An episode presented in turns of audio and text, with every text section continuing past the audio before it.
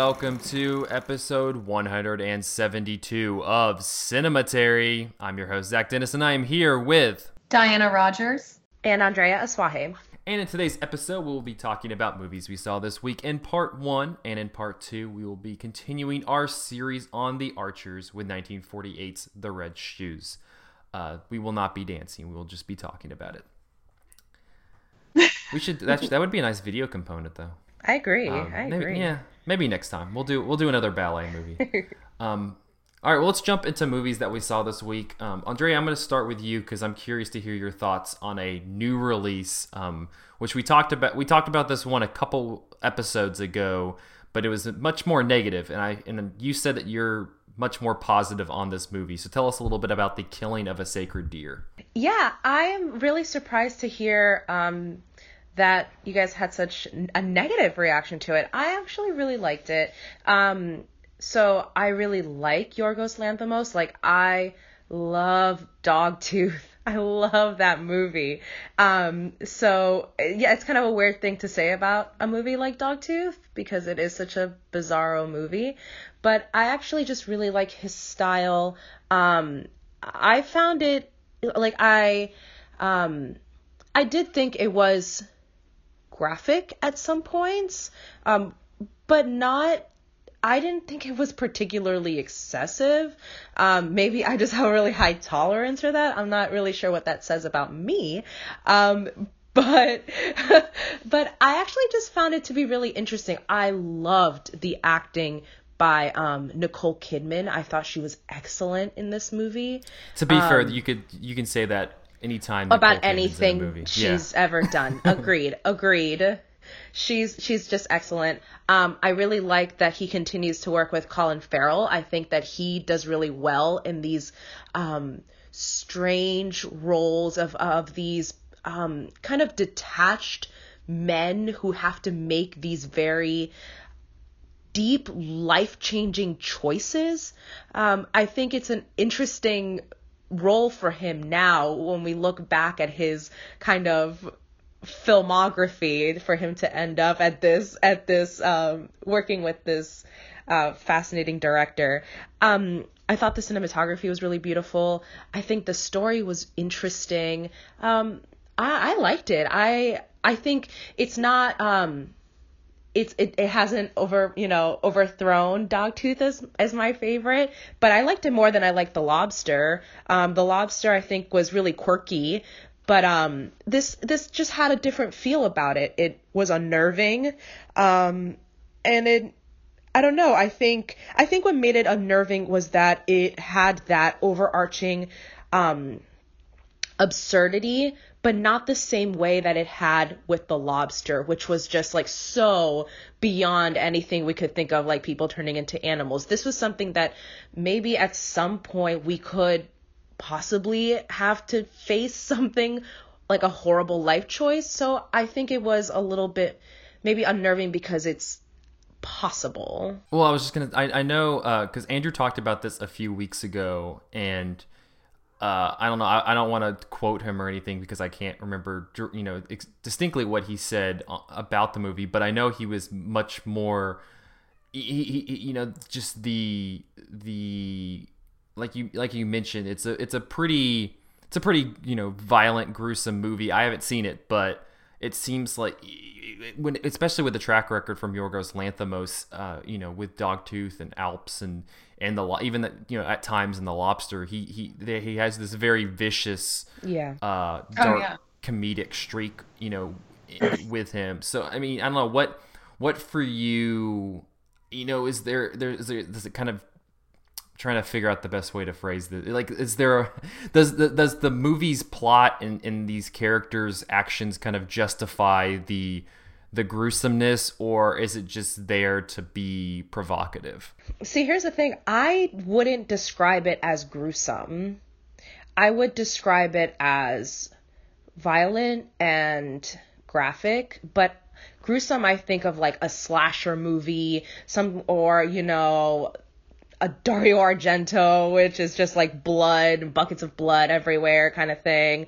Um, but I, I did not think it was gruesome. I thought that the like similar to Dogtooth that it's um it's almost like he has this fascination with like almost like the redness of blood and how graphic it looks compared to the re- the rest of the tones and the color tones in the movie and so they stand out more. So maybe that's what makes it um, more graphic than maybe it probably would be if everything was kind of the same color like shades. Um but i i didn't think that i think that the the plot follows exactly like it the the blood and the violence that is attached to it, I think it follows directly what the plot would be. And I, I didn't see it was out of place with his directorial or cinema like like style basically yeah yeah, yeah. that's so, fair I, yeah i th- yeah no I, th- I think that that's that's that's a good point because he's it's not like it's coming out of left field you know it's it, it's yeah. not like we have the you know I'm trying to think of you know a good example like you know Wes Anderson just having a movie yeah. and somebody's you know head being just chopped you know Bill Murray's head being chopped off in the middle of a right. movie or something it's it's it's at least there's a pattern of you're gonna see kind of a little bit of a shock violence you know moment in his movies judging mm-hmm. from the rest of uh, the other ones um, but yeah, I right. mean, would you would you recommend Killing of a Sacred Deer to, to people? I think it's it's much like Dogtooth and the Lobster. It's probably you have to it's kind of have everyone. some res- yeah you have to have some reservations but i mean to an extent yeah. if, if people are kind of into this would they enjoy this one yeah i would recommend it um i think that you need to go into it knowing that it is not your typical you know it's not it's not a date movie you know it's not it's not a you know chill sunday afternoon documentary kind of movie but um, I think it's something that you can go into and observe and really just like if you enjoyed other Lanthimos movies, I think you will enjoy this one. Um, that's why I'm surprised that Andrew didn't like it because I think it's very much in his same style. Um, and I I also think it's um, I I like the way that he tries to upend or show different types of families. And um, I think that's kind of one of his styles. And so when a family is faced with something, how will they react? Um, so I I actually yeah I would recommend it. Is it a family movie? No, but it's I think I think it's um I think if you're interested in kind of like art house films and you have you know you go into it with expectations knowing that this isn't going to be your average kind of indie movie um I think you'll be fine. I think I think you'll at least it'll make you think. So just about like, well, what would I do in that situation? I think that's the biggest thing that I walked away from is that, you know, if this were me and my family, what what would I do? And I think that's an interesting thing to walk away from with, from a movie, especially nowadays when we're like bombarded with like sequels and you know it's something we don't often do when we walk out of movies. That's fair, yeah. Um, real, one last before we move on, have you seen um, uh, Michael Haneke any of his either of his funny games movies? I feel like that's kind of a similar, yeah, kind of violent, gruesome. Uh, topic that's dealing with kind of a family having to to react I to a, I had a friend at work actually tell me that. Yeah. I had a friend at work tell me who had seen this, and he said, "If you like Haneke stuff, then you should probably go see this." And That's I, interesting. Yeah, and I was like, I do like Haneke stuff a lot. Like, yeah, I actually didn't. Yeah, I have seen Funny Games, and I, for some reason, this is the first time like I am making that connection.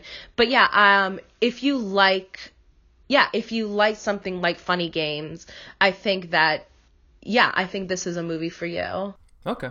Yeah, that's that's that's just I that's another one. I haven't seen that one, but I kind of I, I know the plot of it in that I feel like those kind of uh, go together. But okay, cool. Uh, Killing of a Sacred Deer. I think that's still in theaters for some people if you would like to see it. Um, but moving on, this is, I guess, technically a movie that came out in 2017. I think it says it's a 2016 release internationally, but that is the movie Raw.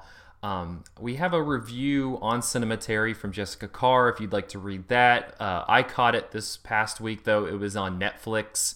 I've heard people talk about it um, as one of their favorites of the year. It comes from this from writer director Julia Ducournau, uh, who and it stars a number of French actors whose names I'm not going to go after. Um, I mean, it's not like we're gonna. It's not like I feel like somebody's gonna go instantly recognize it or something. It's not like Isabelle Huppert or, or somebody. You know, it's it's it's it's a relatively unknown French actor. Um, but yeah, it, it tells the story of this uh, this girl who is heading off to veterinarian school, which that's a whole other subject that we can get into while talking about this movie. Is just veterinarian school in France.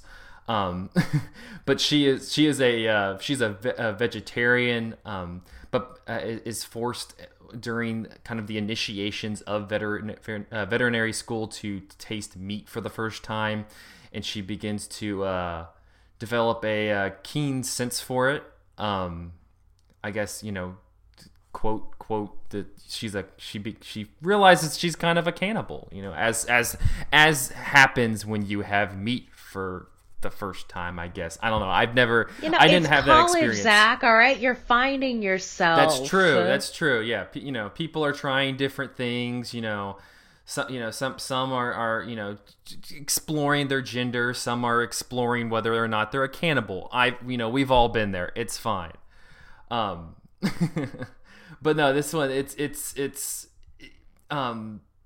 I don't know. I, I, I, I like this movie. I thought the directing the, the, the direction of it was was was interesting. I thought that there was a lot of really powerful sequences in, in the way that sh- that uh, that, that Ducournau kind of framed it and and, and and created tension through sequences. You know, some scenes was very reminiscent of you know your a, a, lot of the great thrillers from you know Alfred Hitchcock and, and so on. She, you know, she, she did even even the early kind of Spielberg, you know, Spielbergian, where it was she led you on and kind of forced you to uh, try to come up with all the pieces, only to have something kind of pulled out um, from under you. Uh, but yeah, I I wasn't over. I didn't. I, I didn't love the movie. I I kind of had a, a, some questions on a, you know a lot of the characters. Um, I'm gonna I'm gonna call back to Andrew as we called him out on the first uh, during the first the first uh, part of the of the of, of this episode and and read something from his review of Raw when he saw it because I kind of was I kind of agreed with the same thing. He said, "Does it count as a cannibalism story if the characters aren't fully human?" And I kind of agreed with that. Like I like I I I I thought the main character was was she, I thought she was she was fine. The, the kind of main characters you follow is the is, is the girl who's kind of learning that she has these cannibalistic tendencies. You have this friend that she makes early on in school. You also have her older sister who's been going there for a year or so, who kind of is is, is a part of the upperclassmen. And um, I feel like a lot of the action is is kind of revolving around them, and I don't know. I I just I I I, just didn't feel like there was much you know distinct about a lot about these characters who we were supposed to be kind of following and, and growing growing accustomed to you know it, it seemed like the defining quality for our main character mainly is that you you're you're only kind of compelled to her because at any point she's trying to bite somebody's flesh off and that's kind of she might yeah, she might and so that's kind of it. That's right. kind of interesting like that but I don't know. To me I was thinking about it after I watched the movie. Um I thought that the most of the beginning of the movie when like you have this like a lot of the beginning of the movie is her is, is her as part of like I guess you know freshmen who are being initiated into this veterinary school and they have this like inc- like this insane ritual uh like like Brian De Palma directed exactly yeah. Like what it's, it's just insane yeah. Like like the first time you, you you're introduced to it they have the uh they're like all in their dormitories and they hear like this banging or whatever outside and then all the upperclassmen are, are running into the rooms and grabbing the students out and throwing their mattresses out the window and tossing their clothes everywhere it's like this like very chaotic kind of terrifying sequence of events and then they sit and they take them all downstairs to some rave which I don't know why. I, it was it, you have that, and then they're also dumping blood on them and doing all. There's just all this stuff that's happening that I was kind of like, I don't know who, like, what happens in real French veterinary school, but if this is the case, how are there any vets in France? I have a feeling it's not that. I'm like... sure it's not, but I, at the same time, I don't. I mean, that was my initiation at the University of Florida, but you know, I guess to each their own. That's true. It's, it's really, really the, the, Gainesville, Florida is pretty much the France of, of the United States. So it's a similar, it's a similar thing. Um, but yeah, I, I, I, I thought I kind of felt like you could have. I don't know. Maybe I was much more interested in the dynamic between the main character and her sister, her older sister, who, who I guess you know, spoiler tag, has the same urges that that her that her younger sister has, and it, it almost becomes this kind of you know like uh, for lack of a better term, like superhero, supervillain origin story where she's kind of showing her the ropes of how to handle that urge, and and the younger sister is kind of reticent to accept that, and and kind of you know pushes off on on on doing that. And i don't know to me i found that much that that dynamic much more compelling of them kind of figuring out how to handle this this new discovery about themselves rather than the um you know what's what's going on with her that kind of happens at the you know for for most of the first probably hour and in 15 minutes. Um i found the last 30 minutes to be much more compelling and then it kind of ends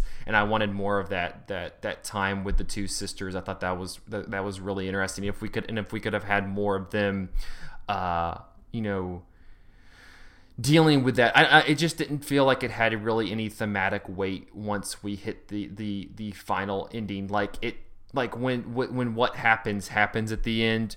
You kind of felt like that was gonna happen, and it really yeah, just didn't. Yeah. It really just didn't sit with me as as much as I felt like it was wanting to. Um, Diana, I mean, maybe am I off? You know, what, what, what did you think of Raw? No, I mean, I I think you're spot on about the relationship between the two sisters. I mean, that's that's kind of the heart of the story, and the rest of it, like what I liked about it is that it's just so like visceral and kind of overwhelming, and for you know, that's that's a good or a bad thing depending on. I I I was very uh, captivated by it, but I can see like I can see what you're saying. Yeah, absolutely. It it just like, it, it just to me it just. Here, oh, go ahead. No, I I'm curious just because I haven't seen it, but I've been wanting. It's like I've been wanting to see this movie. Um, so hearing you guys talk about it, you know, it's.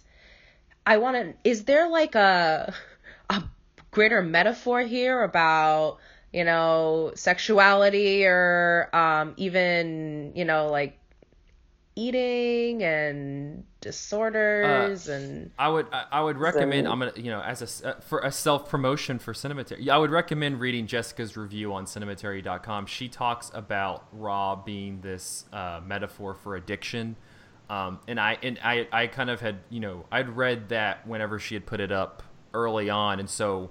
I had that a little bit in my mind while I was watching it, and I was like, "Yeah, I could, I, I definitely see that." And I think that there is this, you know, she talks about how the, the you know the progression of the story is is about somebody who becomes hooked on something and then it, it, it you know it, it, how it difficult it is to kind of shake that mm-hmm. that you know fascination that obsession with whatever that person you know is hooked on and i think that that's very true and that in the movie does succeed in that but I, I, I yeah it just it kind of again i just I, I didn't find it, it just didn't compel me until whenever these these the two sisters kind of began interacting mm-hmm. regularly, and that just happened way too late in the movie.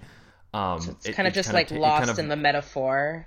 Yeah, it, it just it's kind of waddling around with the the the intro to the school and to the whole cannibalism plot, and it does that for like it's about you know the movie's about an hour and 40 minutes. It does that for like an hour. And so then the last 40 minutes is the is the interesting part. And i kind of wanted that to be the longer part and the other part to be the shorter part. But mm. i I, right. I still i think it's i think it's a I, I still like the movie. Um you know we we talked about trouble every day in october for october horror. Um and yeah they're, they're, these, and there and in this one too there is like a like a sexual component yes. definitely to like the which was very much like trouble every day. I mean just like and but that ties into like addiction. I mean it's like this yeah. craving to just kind of consume people that you well it it seemed, yeah, it seemed like it was like I, I, guess the parallel would be more of a like a sex addiction than you know alcohol or drugs or anything like that. It seemed yeah, like it, like her her addiction and what she's dealing with is much more physical than than something that it seems like she's putting on herself. It seems like you know uh, there's a lot of physicality when she's um, you know exerting yes. exerting these urges that you can kind of and I thought the actress does a great job of you can you just can feel the like the uh everything just churning inside of her as she's like struggling. Oh yeah. Um Oh she yeah, does a, she she does a fantastic job. But uh, yeah, I, I mean, if I think if you're if you're interested, Raw, it's on Netflix now, so you can you can check it out. Yeah. I think I think it has enough merits that it's it's worth exploring. I think that some people will will really latch onto it. Um, I don't know. I like I liked it well enough, but I, I really wasn't all that all that blown away by it. uh, yeah, uh, like it was, it was fine. I, mainly, my takeaway was I really, really, really don't want to go to French veterinary school. no, absolutely not. Um, real quickly, I want to talk about one other movie. Uh, I caught this on Filmstruck. I think it was leaving at the end of the month, so I wanted to jump on it before it left. Uh, it is one of the early films of Peter Bogdanovich, The Last Picture Show. It came out in 1971, and it follows these these group of high schoolers in West Texas in 1951. Uh, and it, it, was the one of the the breakout role for Jeff Bridges. He was nominated for an Oscar for his role. Um, it also stars Timothy Bottoms, uh, Cybill Shepherd, Cloris Leachman, Ellen Burstyn. Who Ellen Burstyn should have been in this movie a lot more because she like shows up and is you know like A plus goddess Ellen Burstyn. She should be in so many movies, right? And and she's she's so awesome. she's so good in this, but I don't think she gets. She only has like a couple scenes. It's kind of a, it's kind of a bummer. Um, but yeah, it's it's kind of this wandering, uh, you know, small town Texas epic of of you know you follow the you, you, you follow these characters the you, you know specifically the Timothy Bottoms, Jeff Bridges, and uh, Cybill Shepherd's characters as they kind of float through, you know, their their senior year of high school into, uh, you know, post high school adulthood in this in this town where. I think that Bogdanovich does a great job of of really setting in the isolation of it. He he has a lot of shots that are just kind of these empty streets. Um, he opens and closes with the with a shot of the uh, of the movie theater and, and kind of at first it has these bright it has these bright lights in, in the marquee and then it ends with it being kind of just desolate. Um, and yeah I, I think it's this I, I really I, I it's one of those movies that I definitely want to watch. I need to watch multiple times because um, I think it's tough to really grasp all the all that it's trying to say to you in one viewing. I think that you kind of need to get a watch it once, get a basic understanding of the characters and the plot and where it's kind of going, and then you can kind of just sit back and really experience its uh, its vastness. It, it's just this this this kind of large sad sad story about about kind of just the decay of of of character in in not just small town America, but just America in general. The, the plot a lot you know deals with this the, this kind of uh, fam- local famed character Sam the Lion. He owns a number of the stores. He kind of is this this central figure in really everybody in the town's life, and uh, it, it seems like kind of a, a lot of the a lot of what what is right and wrong is filtered through him. Um, you have uh, this this scene where uh, he he I don't know if it was his son or if it was just kind of a, a boy he looked after, but there was a a, a, a mute boy who um oh, God, yeah. who who kind of who, who who Sam kind of looks after and the you know the group of guys take him out and, and introduce him to a prostitute and try to force him to to you know be with her so that he can lose his virginity. And uh, you know Sam casts him off after that uh, and and I really I was really moved by the performance of Timothy Bottoms as the this kind of lead character. He he just has this innocence in his face and just the, Sam was this character who he looked up to, and, and when that scene happens, and he, and he's kind of cast away from this, uh, this this this kind of, you know, base that he's known all of you know all of his life. The, you know, a lot of the a lot of the places that he's visiting every day. It's just it's just so heartbreaking, and and once they're able to kind of somewhat repair the relationship, it it really does have this. Uh, I don't know, it, it works so effectively. Um, but yeah, I would I would recommend if you know the Last Picture Show. I think that it, Oh, it's yeah. it's just this very strong uh, you know new Hollywood movie that I'm not I- I'm not saying that it's it's a forgotten. It's definitely not a forgotten movie, but I think that it's one that um,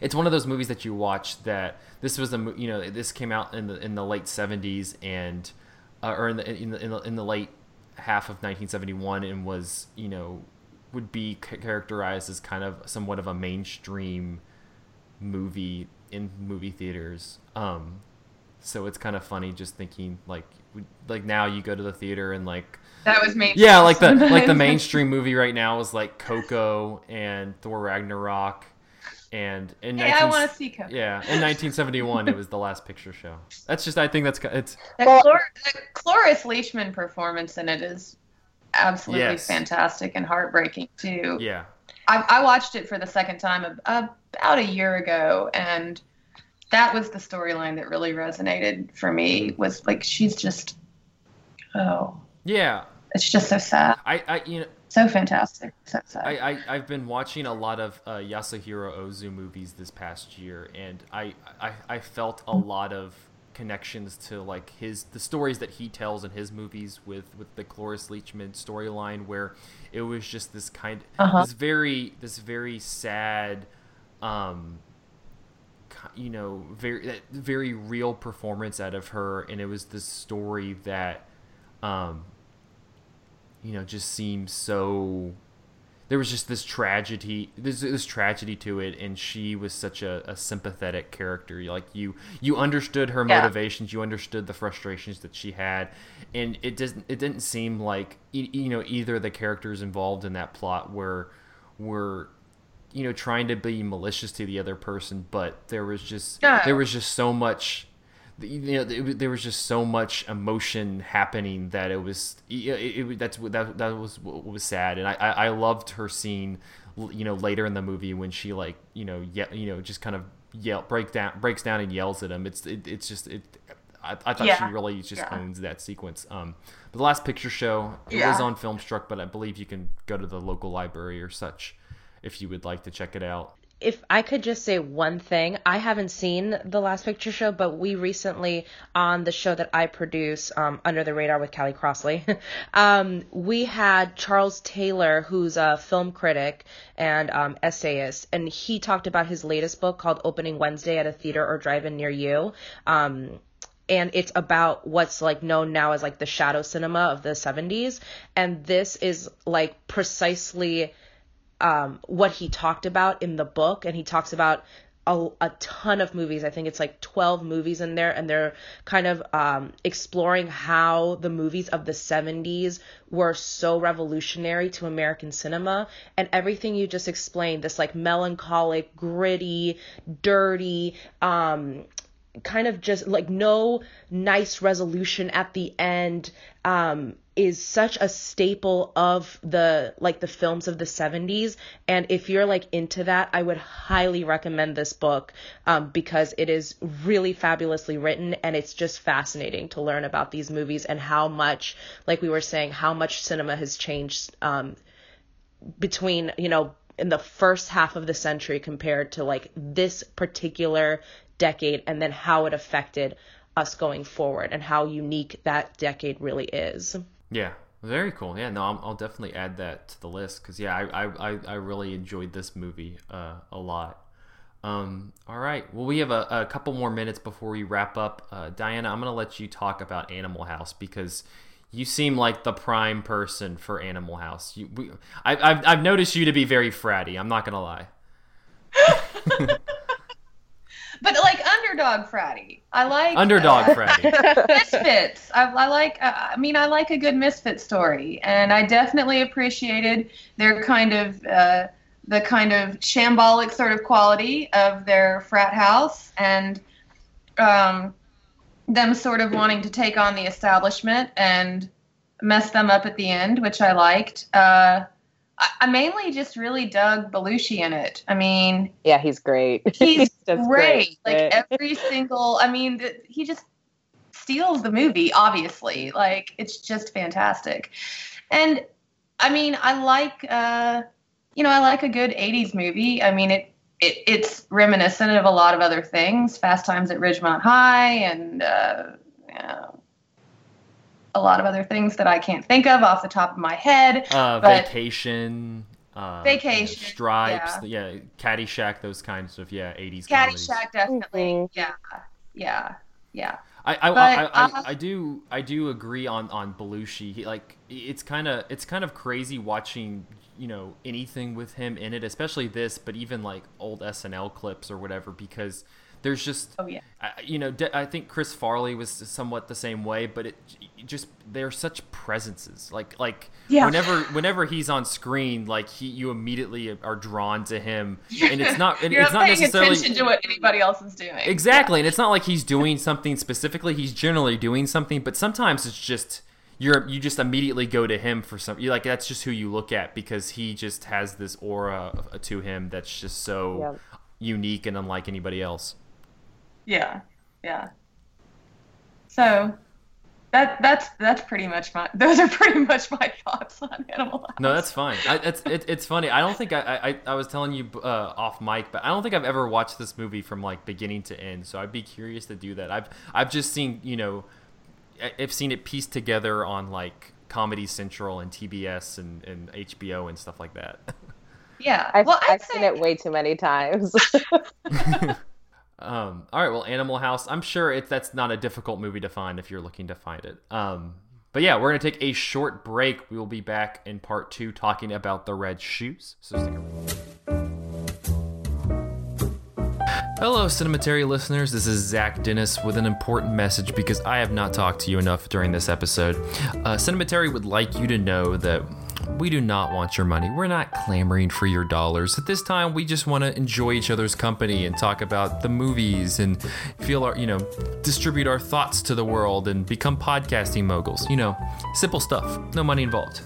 Uh, however, there are a few things that you could do to help out the show. We would really appreciate it. The first thing is review us on iTunes. I know literally every podcast asks you this. They're like, please review us on iTunes, but it's like important because I don't know, iTunes, this is just what they do. This is how this is how the app Apple lords constrict us and keep us in their system. That's just what happens. So we need a, a, nice little review. Just take like two minutes one day, be like, this is podcast review time. Put us on the list. Uh, secondly, you can tweet us. We're at Cinematary on Twitter, or better yet, send us an email. We're cinematary at yahoo.com so we can hear from you. If you're just like Zach, uh, you, you, have terrible taste. Why do you keep talking about these superhero movies? Uh, you keep talking. Also, you keep talking about these Japanese movies where all they do is, is is drink sake and smoke cigarettes and talk about how life's awful.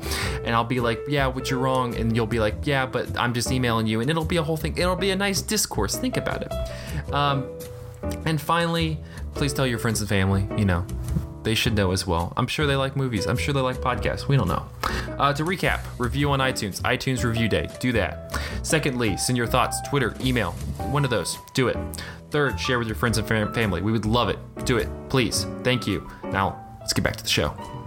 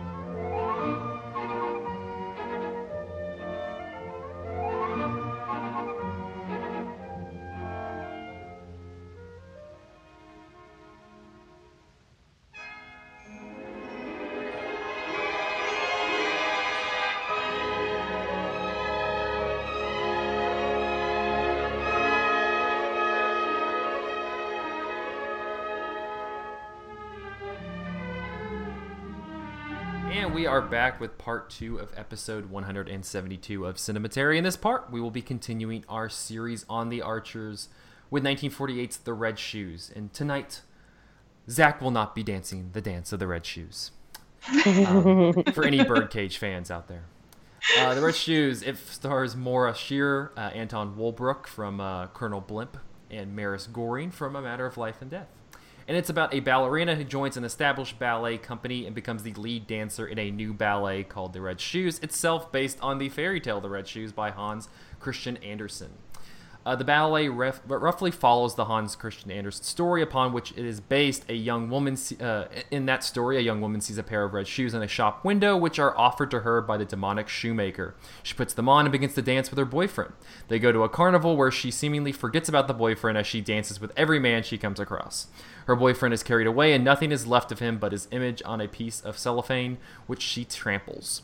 She attempts to return home to her mother, but the red shoes controlled by the shoemaker keep her dancing. She falls into a nether world where she dances with a piece of newspaper, which turns briefly into her boyfriend again. She is then beset by grotesque creatures, including the shoemaker, who converge upon her in a manner reminiscent of the rite of spring. They abruptly disappear, leaving her alone. No matter where she flees, the shoes refuse to stop dancing.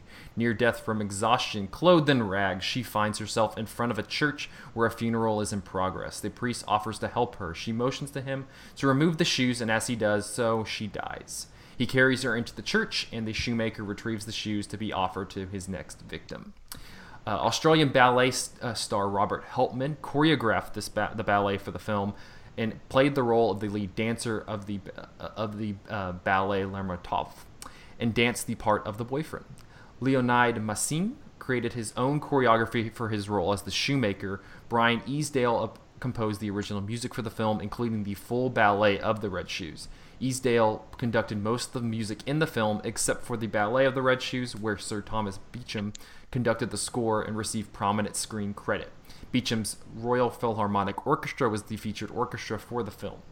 Uh, Easdale received the 1948 Academy Award, though, for Best Original Score, the first British film composer honored with that title. Uh, Pressburger originally wrote the screenplay for Alexander Korda as a vehicle for Korda's future wife, wife Merle Oberon.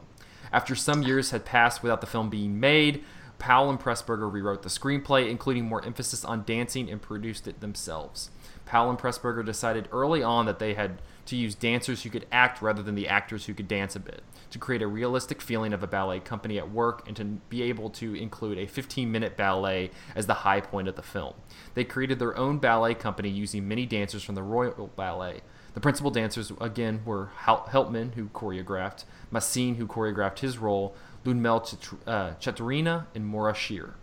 Uh, the role of Boris Lermontov, played by Anton Walbrook, was inspired in part by Sergei uh, Diaghilev, the impresario who founded the ballets Russes, although they were also aspects about him there were also aspects about him drawn from the personalities of producer J. Arthur Rank and even director Michael Powell himself. Mm-hmm.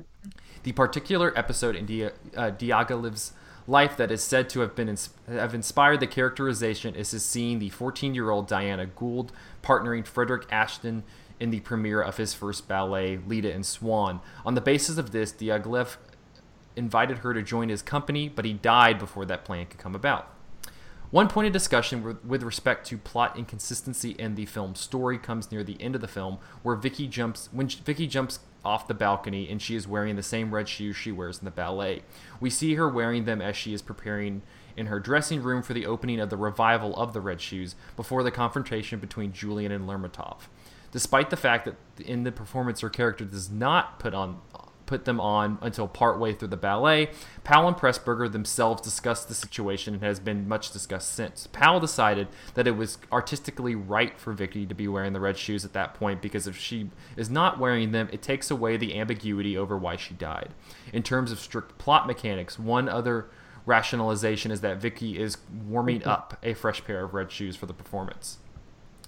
Uh, it was o- it was only after he made the studio executives watch the Red Shoes a few times that Gene Kelly was able to include ballet in An American in Paris. Little fun fact.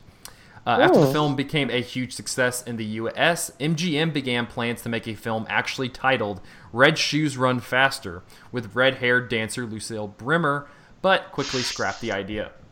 Uh, in 1948, the New York Times said, Much could be said of the whole decor, which is set off to brilliant effect by properly used Technicolor, and the music of the ballet. Much could be said on the direction of Mr. Powell and Mr. Pressburger, but right now we must be contented with repeating that The Red Shoes is one you must see. Uh, in, the, in 1948, The Telegraph said, A passion for the ballet is not essential to an appreciation of the red shoes, but it helps. This new Powell and Pressburger production is set in a world as remote from the average man as Atlantis, a world of music and dancing and enchanting color, where artists live extravagantly on their nerves, connoisseurs thrill at the Perrault, and students attack the gallery as British uh, troops storm the walls at Badajoz over the bodies of the fallen, which is very true. That that made me laugh at the at the students trooping in to go see the ballet. Yeah. Yeah. Other films have given us ballet, but generally as an interlude in a normal sentimental world. Uh, Mr. Misters Powell and Pressburger have bravely at, uh, have bravely gone the whole hog. From start to finish, the characters live for ballet and nothing but ballet. One of them dies for it, a trifle gorily and a, a trifle gorily and unnecessarily in Technicolor. In 2005, Roger Ebert wrote, There is tension between two kinds of story in The Red Shoes, and that tension helps make it the most popular movie ever made about the ballet and one of the most enigmatic movies about anything. One story could be a Hollywood musical. A young ballerina falls in love with the composer of the ballet that makes her an overnight star. The other story is darker and more guarded. It involves the impresario who runs the ballet company, who demands loyalty and obedience, who is enraged when the young people get married get married. The motives of the ballerina and her lover are transparent, but the impresario defies analysis. In his dark eyes were read a fierce resentment. No, it is not jealousy, at least not romantic jealousy. Nothing as simple as that. Um, on that note, let's talk about the red shoes. Let's get some. Uh, let's get some feelings, I guess, before on it before we uh, dive into it. Uh, Diana, I feel like we talked about this movie a lot last week when we were talking about Black Narcissus. Right. Um, so, but I, I'm curious. You know, now that now that you know we've re- rewatched it, um, any any any feelings, any thoughts initially about the Red Shoes? I don't think that uh, Lermontov's motivations are unknowable. I think that um, because I always view it as like she's torn between two worlds, which sucks. I mean, she's being told like you can't have a romantic private life and a and a professional life, even though your husband can, even though your your composer husband can go and do whatever the hell he wants. Um, and I think Lermontov is like I think of uh, when you, you mentioned that about uh, him being inspired in part by Powell and a bunch of other people. Like he is kind of like this movie director. Like I almost think of him as like a Stanley Kubrick kind of like my commitment is to the art Mhm. and your commitment needs to be to it too. Like and he's and he's bullying and he's um problematic in ways obviously but i think his and i think his intentions are very pure like i want to produce the most incredible art and when i see talent that i respect i want you i want to help you realize that talent and so i kind of respect him a lot more than i do julian like i i get really frustrated with julian watching this and the way that he treats Vicky because again, he is free to continue having a career as a composer, but it's just expected that after she marries him, she's just going to be his wife. Mm-hmm. And that's incredibly frustrating.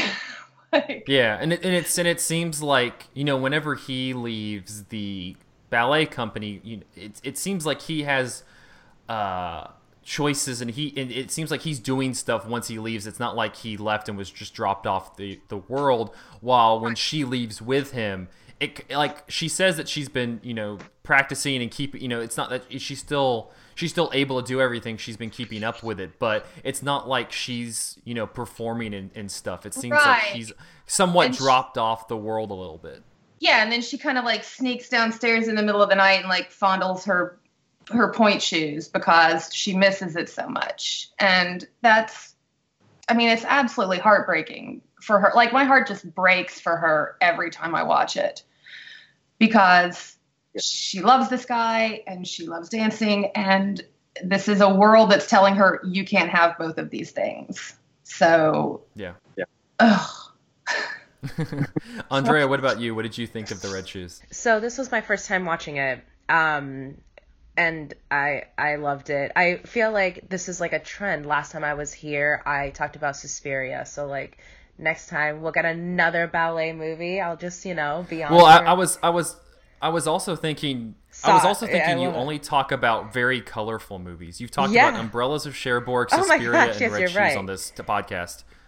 Whenever we have colors, we'll bring you on. Don't worry. All right. Um. Yeah. No. And the colors in this movie are beautiful.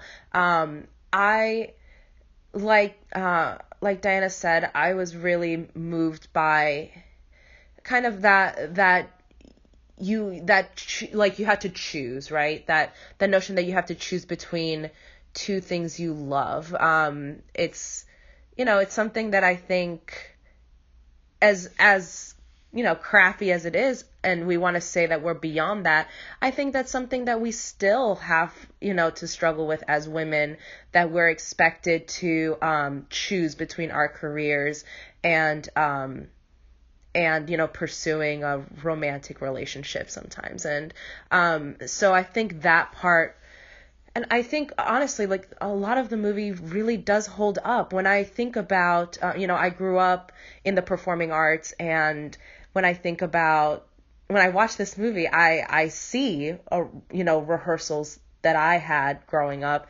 that are just like that. Um, you know, and so I think the movie really holds up. I think it's beautifully shot. I just love I love those um flush images of the camera just being filled with um with Vicky's like beautiful face and her makeup um when she's in costume and you can you can tell right away how inspired Darren Aronofsky was um, by just simply from like her eyes um, obviously like the the notion of um, even even some like the dress that that Vicky wears these like beautiful wrapped gowns, which are very similar to the ones that Natalie Portman wears um, in Black Swan. And so, like, you see how these movies parallel each other, um, which I think means how, you know, how relatable in a way they still are.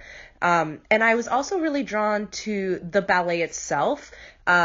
As you were saying in your description, I, I honestly walked into this movie like I didn't want to know anything about it. I just knew that it was a movie about ballet.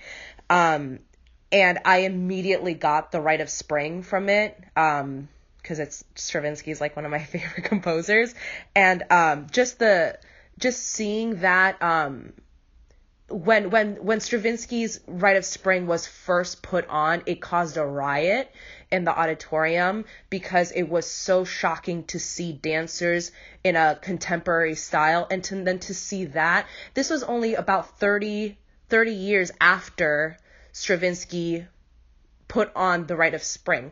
And so to see that in film and in color and then kind of taken to this, um, you know, playing off of this Hans Christian Andersen um, fairy tale, I think is really daring and I think it's beautiful and I, I, I really, really enjoyed it. I thought it was really beautiful. Yeah. Um, this is this is my first time watching the Red Shoes. Also, it's been one of those that's been on the list of yes, uh, like kind of seminal, iconic movies that I you know I I, I definitely want to get to. Uh, Diana, last week we talked a little bit when we were talking about Black Narcissus how there's kind of this fairy tale ish quality to this, and that seems very obvious in the Red Shoes because you know you have the Hans Christian Andersen fairy tale aspect to it. But I I definitely agree with the point that you were making where a lot of this movie seems um, it kind of it, it kind of is like what we talked about last week with Black Narcissus, where it, it it feels like a like a real location. It feels like real people. It feels like stuff that seems based in reality, but it also seems like it kind of like there's like a filter in front of it that makes it seem right. dreamy and unrealistic almost. Mm-hmm. It mm-hmm the way that the light is draped in in in, in scenes is just so so specifically perfect that like Black Narcissus, it just it it, it it it seems out of place, but at the same time, it seems so so perfectly placed. It seems so beautiful, and you don't really mind that it that you're like it probably you know it, it just looks so perfect all the time. It's it, it like you give you just you're fine with that. It's it's okay because it, it's just it's this movie is just so draped with with uh pageantry and color and and just this kind of magical aura that you you it's it's like the best of what movies can be because you're just you're just kind of consumed and drowning in this in this in this kind of you know magical you know this perfect magical realism. Yeah it draws you in. It draws you in entirely. Yeah. And it and as far as uh hans christian andersen adaptations go i mean it's very loosely based on that story but it's certainly more authentic to andersen than Disney's The Little Mermaid or the mean, or the Cinderella story. It's, yeah, it's very authentic to the brutality of fairy tales. Like, you know, that ending is just horrifying, but that's the only ending this movie could have. so yeah, um, the the first point I wanted to talk about uh, when looking at the movie is let, uh, let's talk about Moira Shearer's uh, as as Victoria Page, the lead character in this. Uh, I was really taken with her compared to you have Deborah Kerr, who's the kind of the main female character in Colonel Blimp and Black Narcissus, and then you have Kim Hunter in in A Matter of Life and Death. Uh, out of the ones we've talked about so far, and we talked a lot about Deborah Kerr and, and, and the kind of characters and and act and kind of the the acting from those main characters, especially her and Kathleen Byron, but Moira oh. Shearer uh, really impressed me. One, I, I loved that she had this. I love the innocence in her face that she mm-hmm. yes. had. Uh, yes. She just has this this very jovial, um, you know, open, warmth to her. Like, yeah, yeah, open. Yeah. That's a good. Yeah, open warmth to her that immediately draws you in. But at the same time, she's very intense. Whenever you're watching the the, the red shoes, or especially the perform the, the the performance that she has, where she kind of uh, you know, Boris kind of sees, you know, quote, sees her for the first time when he sees her actually like performing. Yes. Uh, she just yes. has this, in, she has this intensity. So even though she has this warm, open personality, at the same time, she, it's not like she slacks whenever she's doing, she, whenever she's dancing, she still has this, this driven focus to her. I mean, what, what did you guys think of her performance? I mean, that's how I feel like that is such a it was a like such a perfect casting in that sense because she could really show the passion that she clearly has for her art through her body language, her face, the way that like I've talked about her eyes, but like the way that her eyes show when we when we see those close-ups of her face um, shows the difference of when she's on stage and when she's off stage and how it's two it's two different Vickies in a way in like enclosed in one woman and um I thought she was I, I loved her in this. I like I agree. I think she has this aura of innocence, but she also knows what she loves. She knows that she loves this man and she knows that she loves this her art. And um and I think she she just does such a fabulous job um portraying both of those roles and the kind of turmoil um that's within her, but always keeping this because she is she does come from an aristocratic family. We see her wearing, you know, speaking of fairy tales, she wears crowns. She wears gowns and tiaras and dripped in pearls and diamonds. And so, you know, she keeps it all under this guise of being this aristocratic woman, but she wants to have these other lives. And I think we can see that complicated nature through her through her acting. I agree with all of that. I mean, yeah, for her to have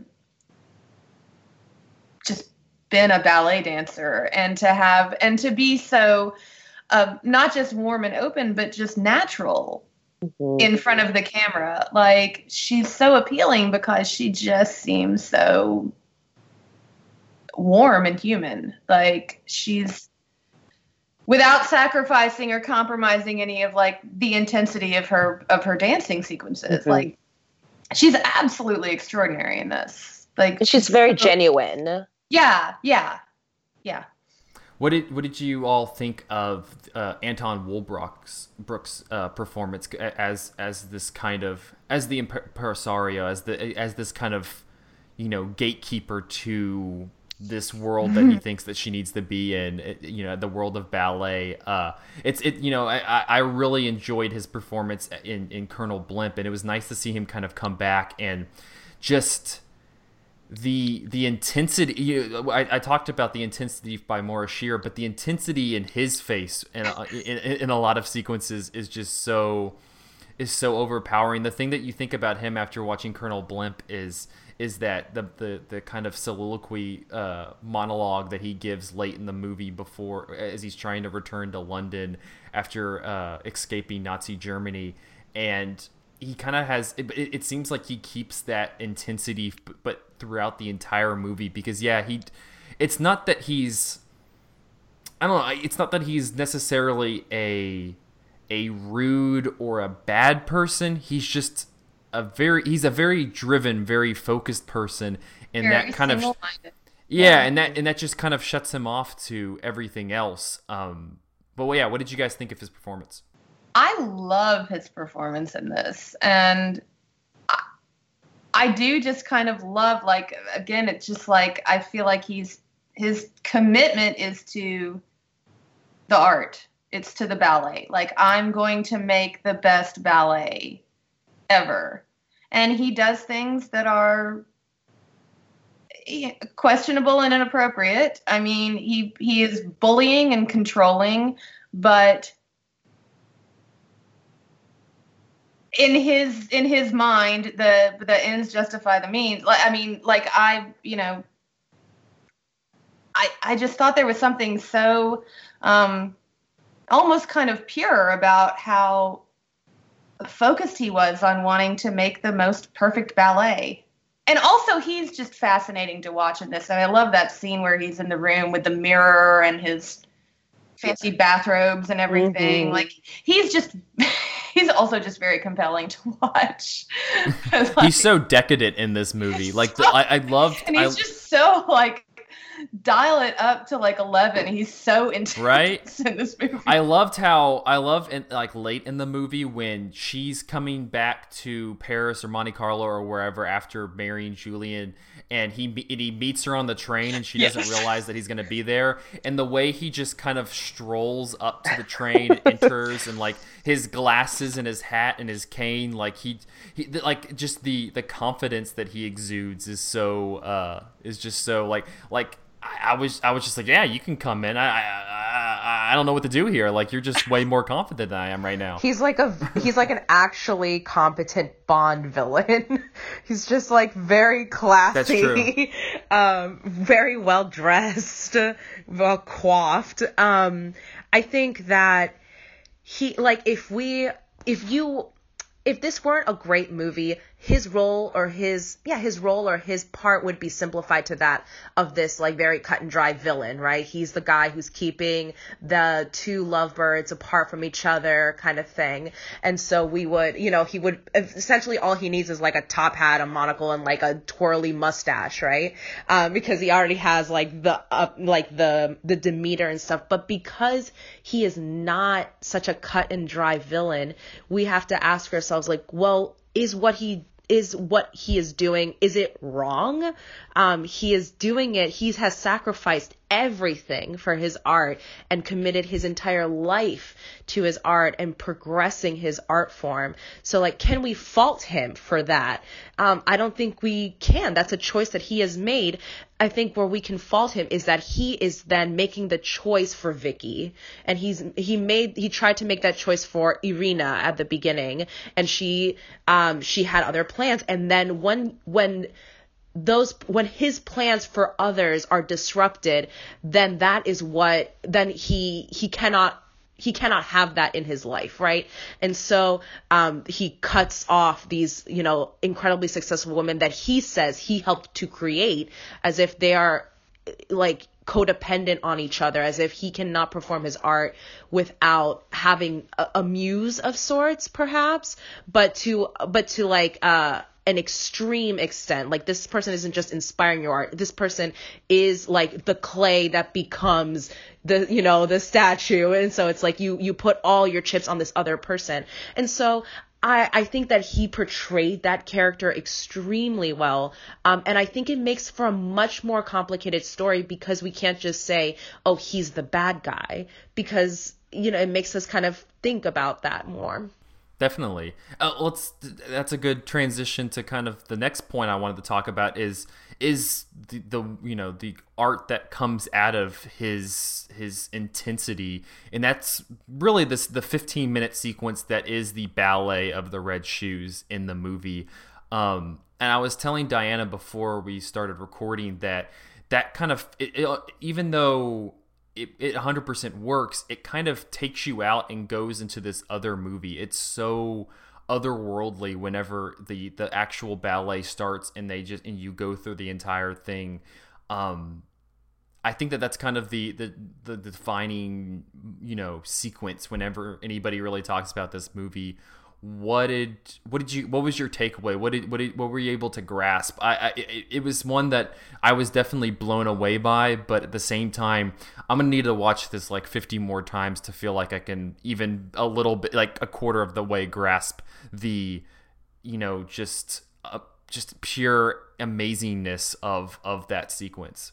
Uh, yeah go ahead i'm just blown away by it. I mean i just love to i mean I grew up taking dance, modern dance, not ballet. I can't even I can't even hack ballet. It's so it's so difficult. Um, but this was just um, it's just astonishing to watch. I mean, uh, I don't really have any other comment than that. Like that whole sequence is mind blowing. Like yeah, yeah, and it's really that's stunning. what I was like. It was the time like there was absolutely nothing like that that had ever been done. And there really hasn't been anything since. That's exactly what I was going to say. Is that I like I can't imagine a movie today having a 15 minute ballet or any kind of like artistic sequence like that without any kind of you know, all we know is that, okay, now they're going to go on stage and then it kind of takes you away. And then we're going to go back to the movie like our plot. You know, I can't imagine something like that today. I think people would be like, what what is going on? And so um it that makes it I feel even more enchanting that we we stuck with it, right? Our minds are like, okay, this is something different. We're now watching a performance. Um and the performance is stunning. The score is just absolutely outstanding. Oh my gosh, I love this so much. Um, like I said, I, I, I love The Rite of Spring so much, and I've never had a chance to see um, it performed just uh, as an orchestral version. Um, but I've seen, um, I don't know if anyone, if either of you saw the documentary Pina that came out a few years ago. Yeah, which is just out of this world good.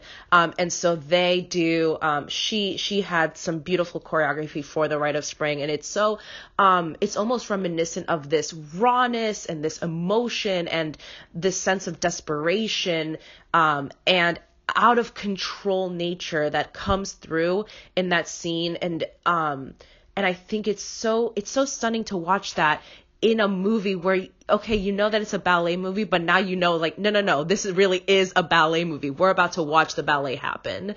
Um, so it really kind of taps into something that you don't really expect which i think is so refreshing. And like i said i don't think we have seen something like this since frankly. No. No i no i, I definitely agree. And it goes into so many different areas. I i, I was just really taken back and it, it was one of those moments where you're just like almost leaning closer to the tv you're just sucked in. Whenever she goes to the like kind of i think they, they classified it as like the netherworld but kind of the hell area where there's like these kind of where these the, the, the disfigured uh you know figures moving around and she's kind of being thrust around and then she's lifted up. And i it's it's it's so cool because it's they they have it so dark and then they have these kind of lit circles of these you know mobs of of people all put together, kind of you know crawling toward her, and they they at first they're kind of showing it as as more of a wide shot, and then they go into a more PO, POV mm-hmm. where they mm-hmm. cut back and forth between these two different mobs of, of, of figures coming toward her, and it's a really it, it, it, it once again verifies that that whole I feel like kind of cinephile cliche where it's almost much more effective and, and, and scary and, and, and more harrowing to have uh you know uh, something much more you know tangible some you know I, I liked having you you knew that these were that these are actors that these are that these figures are not something you know that was that was you know generated by a computer there was something about having them actually there mm-hmm. you know moving around and, and doing it in a much more artistic sense rather than having you know today having some computer animated you know something to to evoke more uh, fear, you know, in that sequence. I think that having these, having the actors there and kind of watching them writhe and move their bodies was even was much more terrifying. It was much more heightened, and it made the the sequence much more effective, in my opinion. Mm-hmm. Mm-hmm. Agreed. Yeah. But I feel like that's just a that's a that's a. Uh, gone and dead point like yeah we don't we should we should have people you know being more physical in movies rather than uh, just just putting computers on it. Yeah. Sorry, I, I have watched the I've watched the new Avengers trailer too many times, or like uh, like two or three times already, and I've been grumbling at the CGI in that.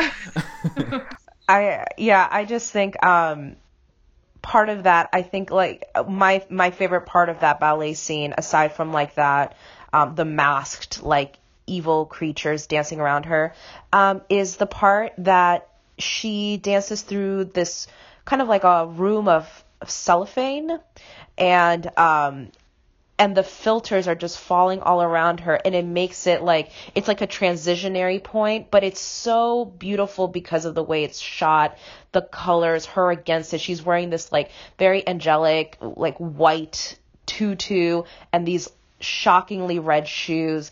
It's just the composition is so beautiful that um you know you can look there's so many parts in that ballet and you can pick out just scenes from each of the different like kind of rooms or sceneries that she's in and you can find these really unique beautiful moments in each one. Yeah. It's it's I mean this is an uh, an easy comparison because I think that you have the orchestral music slash you know kind of ballet moments in this, but a lot of this the the kind of sequences in the actual ballet reminded me of you know stuff in Disney's Fantasia just not be not just because of the mm-hmm. like I said the comparison between those two things but it, it also just visually it like the the sequences in the red shoes seemed almost like something out of like an animated still like there was something there was something mm-hmm. animated about it, it like it, it, seemed again going back to that that dreamlike uh, you know lack of reality quality that we've noticed especially from the last two movies of Powell and Pressburger it, it, it just kind of like that's kind of what transcended it for me was that it, it, it seemed like I uh, uh it seemed like something from an animated movie. It seemed so fluid. It seemed like the the motion of it, especially with how the set was designed, how it was so jagged and and uh, you know expressionist. It, it just seemed like like it was just this live action uh, animation and not the the Disney version.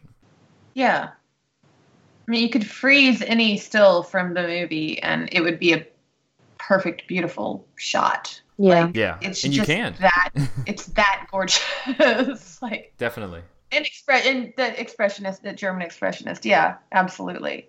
It's got like a a harsh kind of edge underneath it, which it is does. cool. Yeah. um, as we kind of as we kind of wind down, any any closing thoughts on the red shoes? Any any takeaways you'd like people, especially people who haven't seen the movie, that they should kind of uh, go away with? Hmm. If you have seen Black Swan and you like uh, ballet movies and you want to see something even, I mean, and Black Swan is awesome. But if you want to see something even more awesome, you should watch The Red Shoes. Yeah, The Red Shoes is a little bit less unnerving than Black Swan. so if you don't want to like stay up just thinking about like well what does it all mean? Um, i would say definitely the red shoes. I think um, i think also you have to if you want to see the red shoes i think you have to already have an appreciation for um, for classic cinema. I know that sounds kind of weird but like it's a it's it's a, it has like a really modern feel in a way but it's um but it's so I feel like it's such a basis for so many performance art films that we have seen through the years. So, um, you know, I think about all the all the movies that talk about like the behind the scenes of Hollywood or uh, even things like a chorus line and you know, you see the different parts of a Broadway show, things like that. So, if you're interested in that like behind the scenes look and then this is like we said it's this fairy tale style, so it's kind of this enchanting tale of like what what goes on behind the scenes. I think it's I think it's a beautiful, really fascinating movie that is definitely worth a watch. And also a very contemporary kind of take on a sadly still a contemporary take on a, a woman having to choose between exactly having a private life and having a professional life. Exactly. Yeah, which I think is revolutionary that this came out when it did and that message still resonates and very clearly so. So, I think it's, you know, it's important to mention that. Yeah. Yeah. Sadly, it's, it's still it's, it's kind of a fort unfortunate. um I think we talked about it a little bit, but uh I mean, did you were you did you guys buy the the kind of love story in this? Did you was that did you you know were you invested in it? Did you think it was a little rushed? Meh. Oh, I was in I was in uh, the in the beginning scenes certainly, and then I got and then I think that's why I got so frustrated with him because I did think their initial kind of romantic scenes when they're in the carriage and riding along on the you know by the water. I liked all of that. Um but then i just felt like he just wanted to go have his career and have his wife waiting at home for him. And then i just got pissed off at him. So yeah i actually thought that julian i just thought he was just like boring.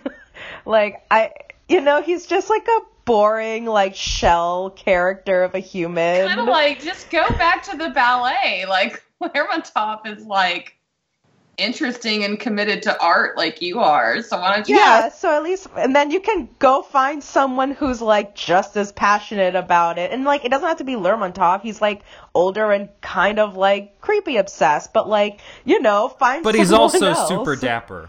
So yeah, but like that's you know that's not like the make or break point.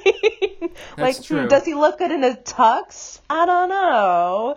Um, but yeah, I just found him to be. I was just like, oh, girl, you know, like this is this is the guy. Yeah, I think that he was. He, I I don't know, and I think the way that they like he like how they like fell out of love or how he was like so willing to just be like, well, I guess I'll leave you here. I'm just like, what? You guys had this whole thing. You guys like, you broke everything off. Like, you ran off by yourselves and now like this one thing is gonna ruin everything. Clearly this was not meant to be then. Um, all right. Well, the, the red shoes, I, I, I, I, you know, second and third, what, what they said, I think that you should definitely, definitely, definitely check this one out. I was really, I'm, kind of four for four so far with the four Powell and Pressburger movies that we've watched, but this is definitely up there. Um, and you can catch it on Filmstruck or, or at your local library. Uh, but that'll wrap this episode of Cinematary. You can find us on Facebook at facebook.com slash cinematary, on Twitter at handle at cinematary, and on Letterboxd at letterbox.com slash cinematary, where we post all of the movies that we talked about in this episode. We will be continuing our series on the Archers next week. Uh, we're going to be splitting them up now. The next two weeks, we're going to be talking about a uh, you know movies uh, one movie directed by Pressburger and one movie directed by Powell. After uh, and the the first one I believe is by Pressburger, and that is 1953's Twice Upon a Time. Uh, so I think it's going to be kind of interesting. We've watched, I feel like, a lot of the hits of their of their partnership, and now we will see a little bit of them, you know, broken off. Um, but yeah, until then, thank you guys for listening. We will see you next week.